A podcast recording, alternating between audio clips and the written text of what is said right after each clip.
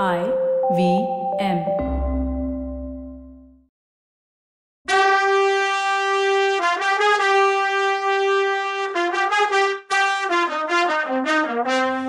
வணக்கங்க, நான் கவிதா பேசுறேன். வெல்கம் டு கதை பாட்காஸ்ட் சிவகாமியின் சபதம். இது எபிசோட் நம்பர் அஞ்சு. இந்த எபிசோடோட டைட்டில் திருநாவுக்கரசர் மடமா சிறை கூடமா. இந்த ஊரில் இருக்க வரைக்கும் எனக்கு படிப்பு வராது, நல்ல பள்ளிக்கூடம்னா அது காஞ்சிபுரத்தில் தான் இருக்குன்னு சொல்கிறாங்க. இந்த பாரத கண்டத்திலேயே காஞ்சிபுரத்தில் தான் நல்ல பள்ளிக்கூடம் நிறைய இருக்குன்னு சொல்கிறாங்க. நான் எல்லாம் விசாரிச்சுட்டேன்னு அவங்க அம்மா கிட்ட சொன்னா பரஞ்சோதி.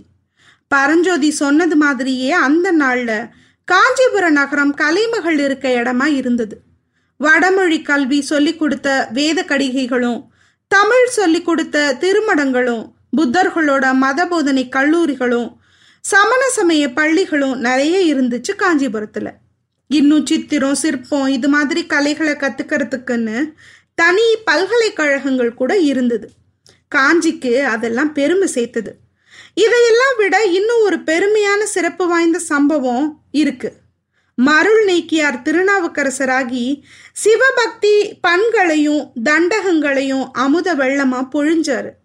அந்த பாடல் மகிமையில மனசை கொடுத்த சக்கரவர்த்தி, நான் நாட்டுக்கரசன், நீங்க நாவுக்கரசர்னு புகழ்ந்ததோட மட்டும் இல்லாம சைவ சமயத்துக்கும் மாறிட்டாரு.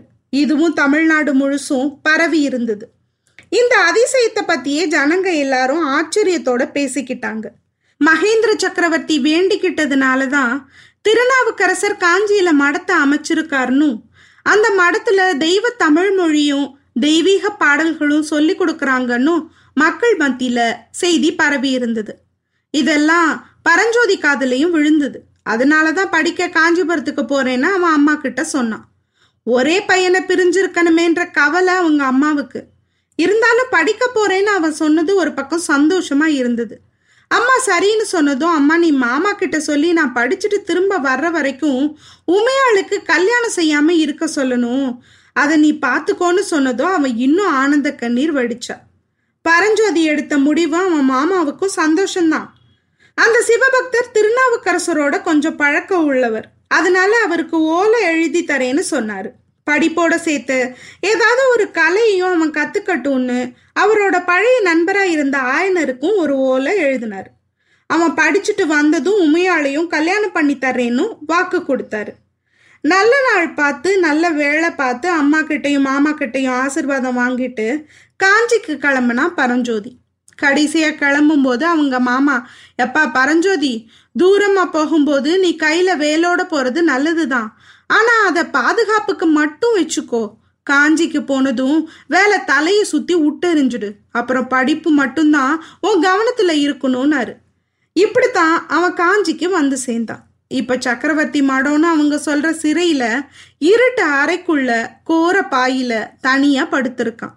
அவனுக்கு மாமா சொன்னதுதான் இப்போ ஞாபகம் வந்துச்சு. காஞ்சிக்கு வந்ததும் மாமா அட்வைஸ் படி அவன் வேலை வீசித்தான் எரிஞ்சான். ஆனா அந்த பொல்லாத வேலை மதம் கொண்ட யானை மேல விழுந்து தொலைச்சுது. அதனாலதான் நான் இப்படி வந்து ஜெயில கிடக்குறேன்னு நினைக்கும் போதே சிரிப்பு வந்துச்சு அவனுக்கு. காஞ்சிக்கு வந்து சேர்ந்த மொத நாளே ஜெயில இருக்க வேண்டி இருக்கதா அவன் அம்மாவுக்கும் மாமாவுக்கும் தெரிஞ்சா என்ன நினைப்பாங்க? அவங்க மட்டும் இல்லை. நான் கிளம்பும் போது வீட்டு செவத்துக்கு அந்த பக்கம் நின்று நிறைஞ்ச கண்ணோட என்னை பார்த்து பாய் சொன்ன உமையாலும் தான் என்ன நினைப்பான்னு யோசிச்சான். காஞ்சியில தமிழ் படிப்பும் சிற்பக்கலையும் கத்துக்கிட்டு திரும்பி ஊருக்கு போனதும் இந்த சம்பவத்தை பத்தி சொன்னா அவங்க நம்பாம இருந்தாலும் இருக்கலாம். ஏன் என்கிட்ட கூட இப்படிலாம் நடக்கும்னு யாரும் சொல்லி இருந்தா கூட நான் நம்பியிருக்க மாட்டேன். சட்டுன்னு ஒரு விஷயம் ஞாபகத்துக்கு வந்துச்சு. இன்னைக்கு ராத்திரி உனக்கு ஒரு கஷ்டம் வரும்னு சொன்னாரே அந்த புத்த பிட்சு, அவர் சொன்ன மாதிரியே ஆயிடுச்சே. அவர் என்ன முக்காலமும் உணர்ந்த ஞானியா? அன்னைக்கு மத்தியானம் அவரை மீட் பண்ணது எப்படின்னா அவனுக்கு ஞாபகம் வந்துச்சு. காலையில ஃபுல்லா நடந்த பின்னாடி காஞ்சிபுரம் இன்னும் ஒரு காத தூரம்தான் இருக்குன்னு தெரிஞ்சுக்கிட்ட அப்புறம் கொஞ்சம் உட்கார்ந்துட்டு போகலான்னு ஒரு மரத்தடியில படுத்தான். அவன் தலைமாட்டுல கொண்டு வந்த மூட்டையும் பக்கத்துல வேலாயுதமும் கிடந்துச்சு. கொஞ்ச நேரத்துல ரோட்ல ஒரு புத்த சன்னியாசி வர்றத பார்த்தான். அவன் கிளம்பும் போதே அவங்க வீட்டுல சொன்ன ஒரே அறிவுரை சமணர்களோடையும் புத்தர்களோடையும் சங்காத்தமே வேணான்னு தான். அவங்கள பார்த்தாலே தூர விலகி போயிடுன்னு திரும்ப திரும்ப சொல்லி அனுப்பிச்சிருந்தாங்க அம்மாவும் மாமாவும். அதனால புத்த பிட்சுவை பார்த்ததும் பரஞ்சோதி கண்ணை மூடிக்கிட்டான். அவர் தன்னை தாண்டி போகட்டும்னு தூங்குற மாதிரி பாவ்லா பண்ணலான்னு நினைச்சான். கொஞ்ச நேரத்துக்கெல்லாம் தனக்கு பக்கத்துல யாரோ வந்து நிக்கிறது மாதிரியும் உத்து அவனை பார்க்கறது மாதிரியும் தோணுச்சு. மெதுவா கண்ணை திறந்து பார்த்தான். பரஞ்சோதி அஞ்சா நெஞ்சந்தான், ஆனாலும் அவன் பார்த்தது அவனை திகிலாக்கிடுச்சு. ஒரு புத்த பிட்சு அவனுக்கு பக்கத்துல வந்து நின்று உத்து பார்த்துட்டு இருந்தாரு. அதை விட அவர் முகத்தை விட அவர் கையில தலைகீழா தொங்க விட்டுட்டு இருந்த பாம்பு அருவருப்பாவும் பயங்கரமாவும் இருந்துச்சு. அது அஞ்சு அடி நீளம் இருந்துச்சு. ஆனா அதுக்கு உயிர் இல்லை, ரத்தம் கசிஞ்சிட்டு இருந்துச்சு. பரஞ்சோதி அதை பார்த்ததும் டக்குன்னு எந்திரிச்சு நின்று, சாமி என்னது இது, என்ன விளையாட்டு இது, செத்த பாம்பை எதுக்கு கையில பிடிச்சிட்டு இருக்கீங்க, தூக்கி எறிங்கன்னு சொன்னான். தம்பி, இப்படி காட்டு பகுதியில தனியா படுத்து தூங்குறதா, இவ்வளோ நேரம் இந்த நாகம் உன்னை தீண்டி இருக்குமே, நல்ல நேரத்துல நான் இதை அடிச்சேன்னா நீ பொழைச்சேன்னு சொல்லிட்டு அந்த செத்த பாம்பை தூக்கி எறிஞ்சார். பரஞ்சோதி தனக்கு வந்து சிரிப்பை மறைச்சிக்கிட்டு, அப்படியே அடிகளே, நான் என் அம்மாவுக்கு ஒரே புள்ள, என்னை நீங்க காப்பாத்தினதுக்காக என் அம்மா இருந்தா உங்களுக்கு நன்றி சொல்லியிருப்பாங்கன்னு சொல்லிட்டு அவன் மூட்டையும் வேலையும் எடுத்துக்கிட்டு எந்திரிச்சு நின்று, உங்க பேர் என்ன, என் அம்மாவுக்கு எப்பயாவது உங்களை பற்றி சொல்லணும்னா, அதாவது என் உயிரை காப்பாத்தினவர்னு சொல்ல வரும்போது புத்த பிட்சு குறுக்கில் வந்து நாகநந்தின்னு சொல்லுவாங்க, நீ எங்கே போகிற தம்பின்னு கேட்டார். காஞ்சிக்கு போகிறேன்னா அவன். உடனே அவரும், நானும் அங்கே தான் போகிறேன், நல்லது பேச்சு துணையே ஆச்சு, வா போகலான்னு சொன்னார் நாகநந்தி அடிகள். இதெல்லாம் நினச்சி பார்த்த பரஞ்சோதி இருட்டு ரூமில் கோரப்பாயில் படுத்திருந்தான். அந்த புத்த பிட்சுக்கு நாகநந்திங்கிறது எவ்வளோ பொருத்தமான பேர். அந்த மூஞ்ச பார்த்தாலே நாகந்தான் ஞாபகம் வருது. அவர் எதிர்காலத்தை ஞான திருஷ்டியில பார்த்து தான் சொன்னாரோ இல்லை குருட்டாம்போக்கில் சொன்னாரோ தெரியல. அவர் முதல்ல சொன்னது பலிச்சிடுச்சு. அதான் இப்போ நான் ஒரு கஷ்டத்தில் மாட்டிக்கிட்டு இருக்கேனே, அப்போ அது உண்மைதானே. சரி, அப்படின்னா அவர் சொன்னது இன்னொன்னு நடக்குமா? புத்த பகவான் அருளால் இந்த கஷ்டமும் நீங்கும்னு சொன்னாரே, அது பலிக்குமா?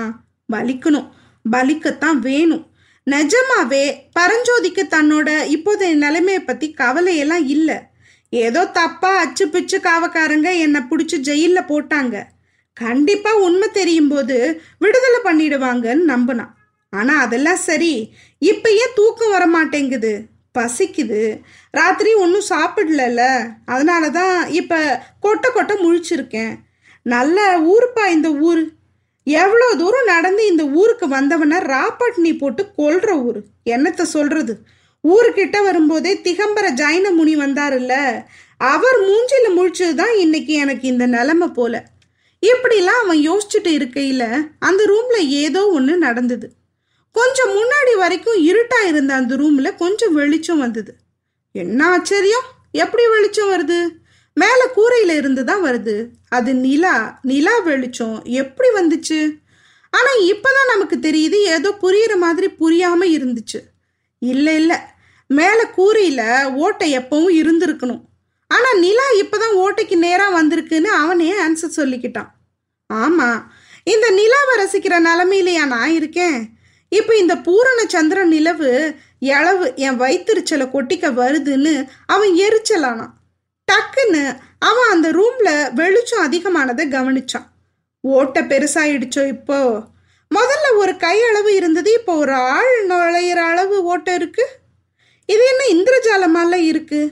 மகேந்திர ஜாலமோ, மகேந்திர சக்கரவர்த்தியோட காஞ்சி மாநகரம் மாயஜால நகரமாக இருக்கே, என்ன ஒரு பயங்கரம்னு ஒரு நிமிஷம் மூச்சு நின்று போச்சு. மேலே கூரை ஓட்டை வழியாக நெளிஞ்சு நெளிஞ்சு கீழே வந்தது ஒரு பாம்பு. சி, இது பாம்பு இல்லை, கயிறு தான். இந்த புத்த பிட்சு பாம்பை வச்சு பயமுறுத்தினாலும் பயமுறுத்தினாரு, எதை பார்த்தாலும் அது மாதிரியே தெரியுதுன்னு அவனே பேசிக்கிட்டான். இப்போதான் என்னன்னு கவனிச்சான், யாரோ ஓட்டை போட்டிருக்காங்க, அது வழியாக கைத்த உள்ள விடுறாங்க. எதுக்கு, வேற எதுக்கா இருக்கும், என்ன தப்ப வைக்கிறதுக்காக இருக்குமோ? ஆனால் முன்ன பின்ன தெரியாத இந்த நகரத்தில் என்கிட்ட அவ்வளோ அன்பு கவனிப்பு இருக்கவங்க யாரு? நான் இந்த ஜெயிலில் இருக்கிறது அவங்களுக்கு எப்படி தெரியும்னு யோசிச்சுட்டு இருந்தான். இதுக்குள்ள கயிறு கீழே அவன் கைக்கு எட்டுற தூரத்தில் வந்துடுச்சு. இன்னும் கொஞ்சம் கீழே வந்து தரையை தொட்டுடுச்சு. அப்புறம் கயிறு அப்படி இப்படியும் ஆடுச்சு. மேலே இருந்து கைத்தை விட்டவங்க அதை குலுக்குறாங்கன்னு சந்தேகமே இல்லை. எதுக்கு, என்னை காப்பாற்றவா, அது யாருன்னு தெரிஞ்சுக்க ஆசை ஒரு பக்கம், ஆவல் ஒரு பக்கம் அவனுக்கு. என்ன அந்த கயிறு வழியா மேலே ஏறி வர சொல்றாங்களோ அப்படிதான் இருக்கணும். ரொம்ப அதிசயமா இருக்கே. இதை ஒத்துக்கிட்டு மேலே ஏறி போலாமா வேணாமா? பசி வேற வயிற்று கிள்ளுது. சரி போலான்னு முடிவு பண்ணி இருக்க பிடிச்சிக்கிட்டு கயித்தை செக் பண்ணி பார்த்தான். நல்லா இருக்க கட்டி இருக்குன்னு தெரிஞ்சுது. சரி நம்ம வெயிட்டு தாங்கும்னு தெரிஞ்சுது. சரின்னு சரசரன்னு மேலே ஏற ஆரம்பிச்சுட்டான். இவன் ஏறட்டும், நாம சக்கரவர்த்தியும் நரசிம்மரும் என்ன பண்றாங்கன்னு பார்க்கலாம். ஆயனர்கிட்டையும் சிவகாமி கிட்டையும் சொல்லிட்டு கிளம்பின சக்கரவர்த்தியும் மாமல்லரும் குதிரையை திருப்பி வேகமா போய் அரண்மனைக்கு போனாங்க. அரண்மனை வாசல்ல காவல் காத்துட்டு இருந்த வீரங்க வாழ்த்து சொன்னாங்க. இவங்க ரெண்டு பேரையும் பார்த்ததும் வணங்கி வழிவிட்டு நின்னாங்க வீரங்க.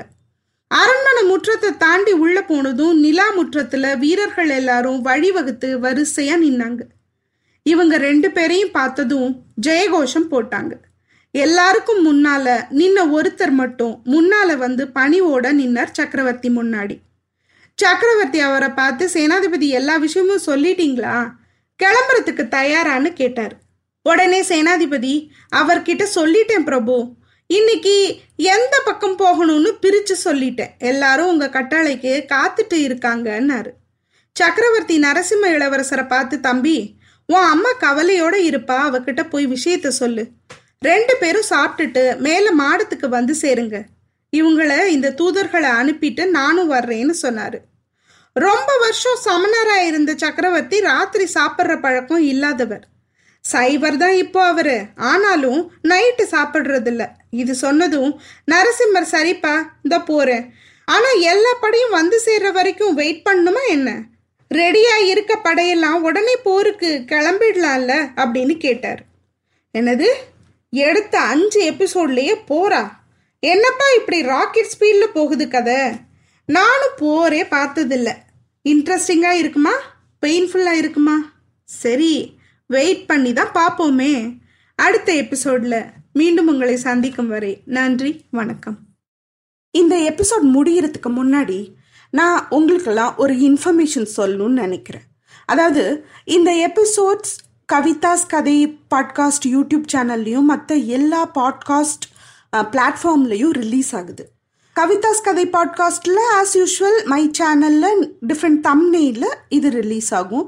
அதனால் அதில் பார்க்குறவங்க இதை பற்றி ஒரி பண்ணிக்க வேண்டியதில்லை. ஆனால் பாட்காஸ்ட்டில் ரிலீஸ் ஆகும்போது இப்போது கொஞ்சம் episodes, very few episodes Ponniyin Selvan டைட்டில்லையே ரிலீஸ் ஆகும். அதுக்கப்புறம் கொஞ்ச நாளைக்கு அப்புறம் நான் ஒரு அனௌன்ஸ்மெண்ட் கொடுக்குறேன். இல்லை நீங்களாவே கொஞ்ச நாளைக்கு அப்புறம் நீங்கள் தேடி சிவகாமியின் சபதத்தை தேடி நீங்கள் அதை சூஸ் பண்ணி கேட்க வேண்டியிருக்கும். ஒரு அஞ்சாறு எபிசோட்க்கு அப்புறம் டிஃப்ரெண்ட் டைட்டிலில் சிவகாமியின் சபதம் டைட்டில்லையே ரிலீஸ் ஆகும். அதை நீங்கள் சப்ஸ்கிரைபோ இல்லை நோட் பண்ணியோ வைக்க வேண்டி இருக்கும். பாட்காஸ்ட்டில் என்ன பண்ணுவீங்களோ அதை பண்ணி வச்சுக்க வேண்டி இருக்கும். அப்போ உங்களுக்கு அது கேட்குறதுக்கு வரிசையாக எபிசோட்ஸ் இருந்து ஈஸியாக இருக்கும். எப்பவும் போல் எபிசோட்ஸ் வாரத்துக்கு மூணு தடவை கண்டினியூவஸாக ரிலீஸ் ஆகிட்டே இருக்கும்.